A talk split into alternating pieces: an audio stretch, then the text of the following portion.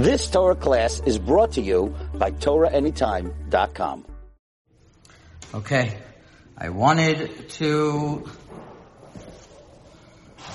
mention that this Motzai Shabbat is going to be the Yortzeit, the Hilula, of a very special Rav that has become much more well known in the world. His name was Rav Yitzchak Abuchatzera.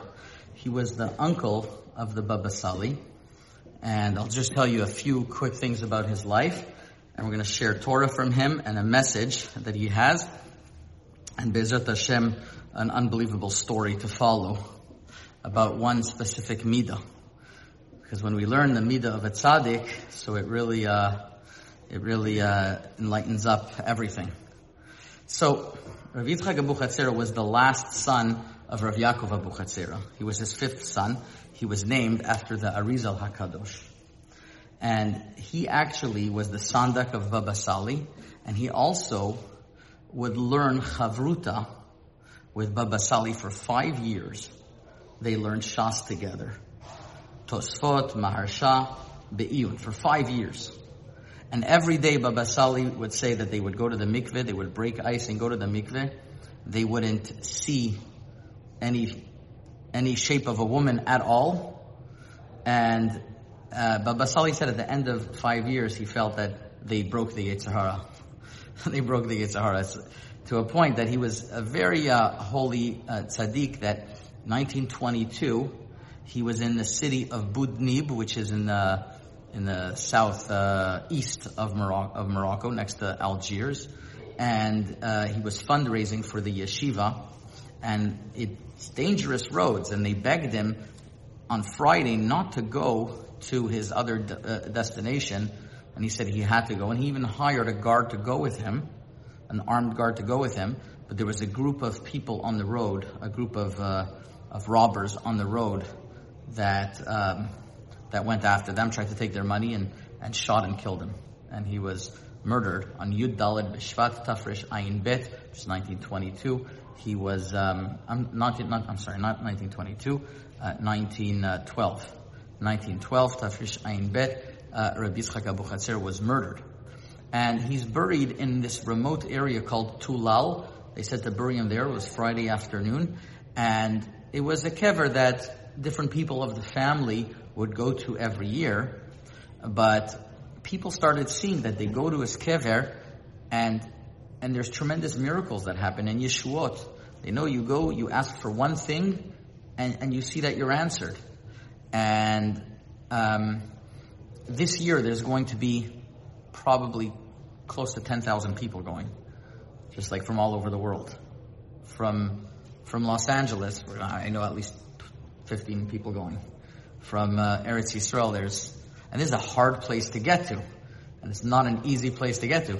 And and I've seen it myself. I've come with certain requests in the past that I've been there, and Hashem has answered me. It's it's something that if you don't, if you wouldn't believe it if if, if you didn't see it with your own eyes.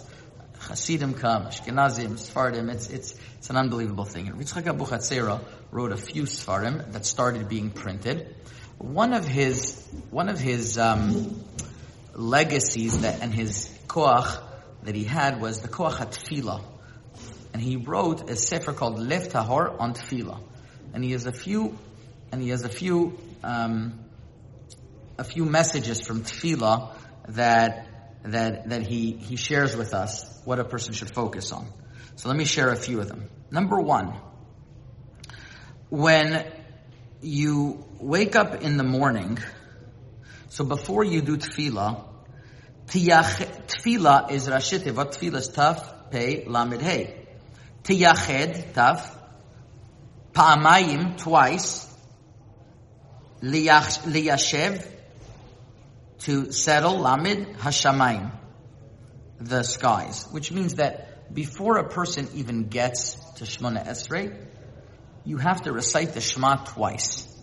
Which doesn't mean you wake up you wake up right before Kriyat Shema and you say Shema and then you say Shema again. What it means is that before a person uh, even gets to Hodu, there's a Shema in Korbanot. So you say that Shema once and another Shema twice. You're Miyached Hashem twice.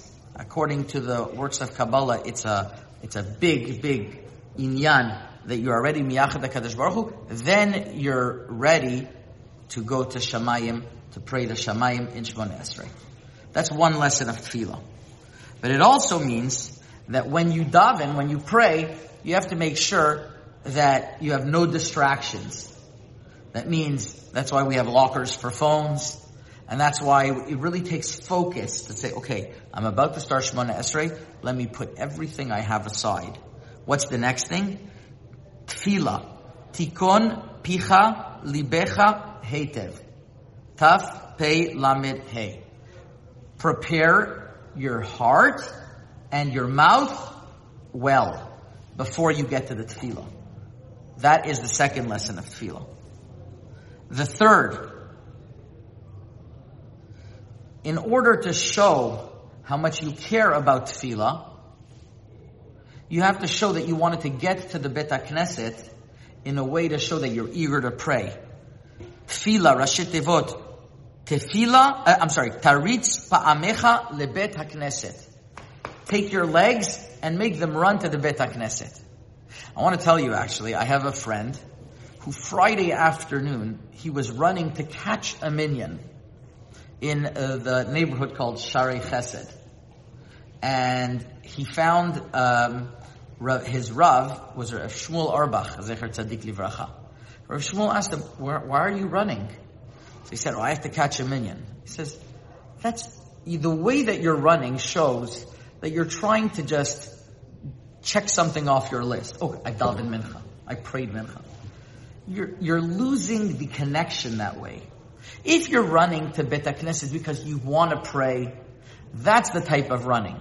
Running because you have to catch a minion, that's called oseh tefilatot kva. That you're making your tefillah just like another thing. Not that you want to pray in front of Hashem. You just want to cross it off your list. That's something very dangerous that you always have to be careful. Don't ever just go to Bet Knesset. Just, okay, I have to be Yotze. I have to, you know, cross it off my list. You have, you have to remember, as you're going to Bet Knesset, it's the same thing you're doing. You're going anyways. So you may as well do it right. Make sure that you're going there with eagerness, with excitement, with an opportunity that I have the, I have the opportunity to pray to Hashem. And the last thing is that when you get to Bet Knesset and you put on your tzitzit, those are the witnesses that'll keep you focused. When you put on your talit, it's going to keep you focused. Tfilah ta'aseh petilim le'arba knafot, haknafot. You make, you make, you, you, you has the remez of tzitzit in it, because when a person has his tzitzit with him, it guards him from anything bad around him. You, that's why the, the, the talit wraps you around. It helps you, uh, uh, from distractions. So these are some of the remazim you have in tefillah that Rabbi Yitzchak Abuchatzera shares with us. I want to tell you, this concept of tefillah is something that's so powerful in your life that if you connect to it, you'll see that Hashem answers you in all types of ways that you would have never believed before. There's countless of stories. But stories for me is not enough. You have to make your own storybook. You have to realize and recognize every time something unbelievable happens to you because of tefillah, you gotta write it down and remember it and make your own book. I just read today actually a fascinating story. You know, a few months ago, we lost in America one of the great, great poskim. His name was Raphael Cohen. His name was, uh, he was, he was in Brooklyn, New York. People don't know this about him. There was a little child in Brooklyn, came to the Bet Knesset, and he was crying. And they asked him, why are you crying? He says, the Yankees are losing. And I want to pray that the Yankees win. That's what was on his mind his Rav, I believe his name is Rav Grossbart, saw him there. And his Rav told him, I'm sorry about your tsar. And he didn't say, oh, shtuyot, what are you thinking of? Wait, who do you think you are in the, in the bed crying because of these things? We have other things to cry about. That's what was bothering him. So he made a kesher with him. He made a kesher with him, eventually sent him to Yeshiva, Yeshiva Rabbeinu Chaim Berlin, and that's Raphael Cohen. And that's how he, that was the boy, was Raphael Cohen, and he grew into a Gadol Hador Mamash, one of the great poskim. It all matters on, on, on, on care that a Rebbe has, but over here you see that he prayed for something, it wasn't directed to something, but that's what he cared about, so that's how he expressed himself, and, but you see his koach from there already that it, it, it went into the, uh, it went to a different stage. Okay, that's, I just thought, I saw that story this morning, I thought I wanted to share that with you, but I wanted to share with you two other unbelievable stories about when a person, um, prays, he, and, and he, and he directs towards HaKadosh Baruch Hu, HaKadosh Baruch Hu answers him. Right, there's, uh, number one is There was a Jew called Rav Aryeh Kaplan. Rav Aryeh Kaplan was known as the prison rabbi because uh, he would visit the prisons before the state of Israel. He would go visit the prisoners and he would care about them and he was beloved. He was a big Talmid Chacham.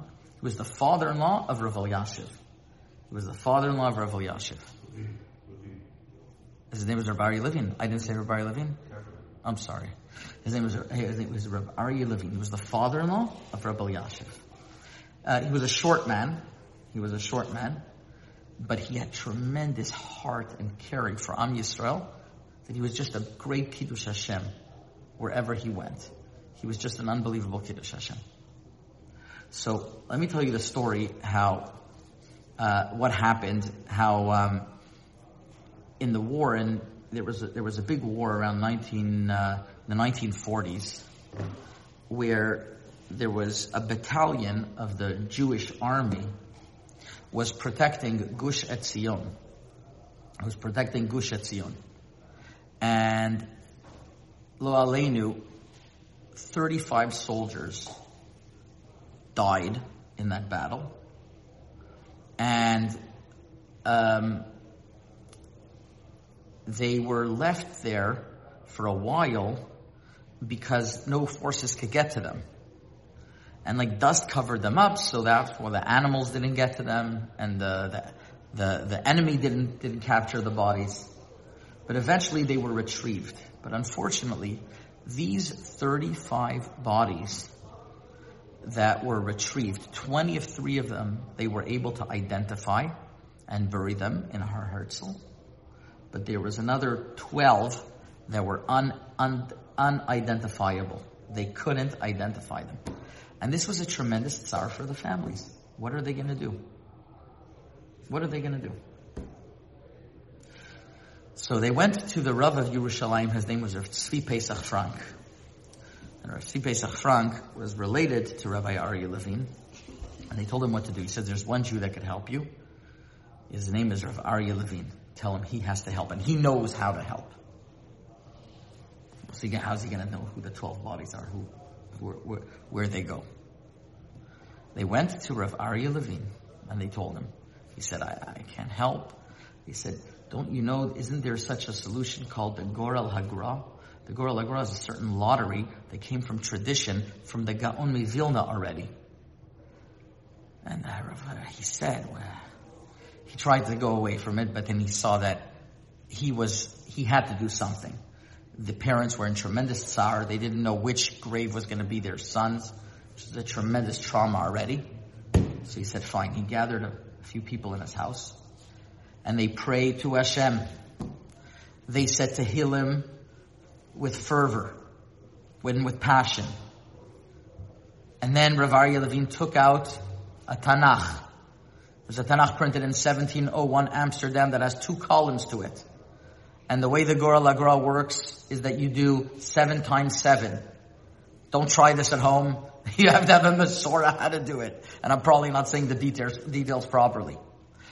But Rav Aryeh Levine took the, took the, took the, the, the, the, the Tanakh and he started flipping seven batches. Backwards, forwards, seven batches. Then he started going through seven chapters, then seven pages, then seven verses, then seven words, and then seven letters until they got to a certain letter and he picked the seven letters. They did the seventh, the seventh, the seventh letter there was one more step. I said six steps, so I think there's one more step. And they saw the uh, one letter, and that letter, you're supposed to look which which is the next pasuk that starts with that letter, and that will identify this kever goes with this body. So they said, this body, we're doing, this first body, we're doing who it is. Every single pasuk landed exactly on a reference to who they were talking about. The first one, his name was Binyamin. And it said, Binyamin Amar, a pasuk about Binyamin. The second one, his last name was Benyamini. Another one's name was Zevulun, and then landed on Zevulun. Another one's last name was Cohen, and ended on Cohen. Another one, it, uh, another one, it, it, landed on Chaim, and his name was Chaim. Every single one until they did 11, and the 12th they knew they didn't have to do the Goral because of process of, of elimination. It's an unbelievable story that, that, that, that, that they, that they seek guidance from Hashem. It was through a Goral, but it was with prayer from the Goral beforehand, and Hashem answered them. That means we seek guidance through tefillah. When we seek guidance through uh, asking from Hashem to help us, we'll see tremendous siyata dishmaya. That is the lesson that we learn from Rabbi Yitzchak Abu coming up this Motzei Shabbat. Light a candle, pray, and learn these divrei Torah in his memory, and ask that Hashem in his zechut, and he should be a melitz yosher on us. You ask that he should be a a uh, intervention that we should uh, not have any more tzarot. Amen. You've just experienced another Torah class brought to you by TorahAnytime.com.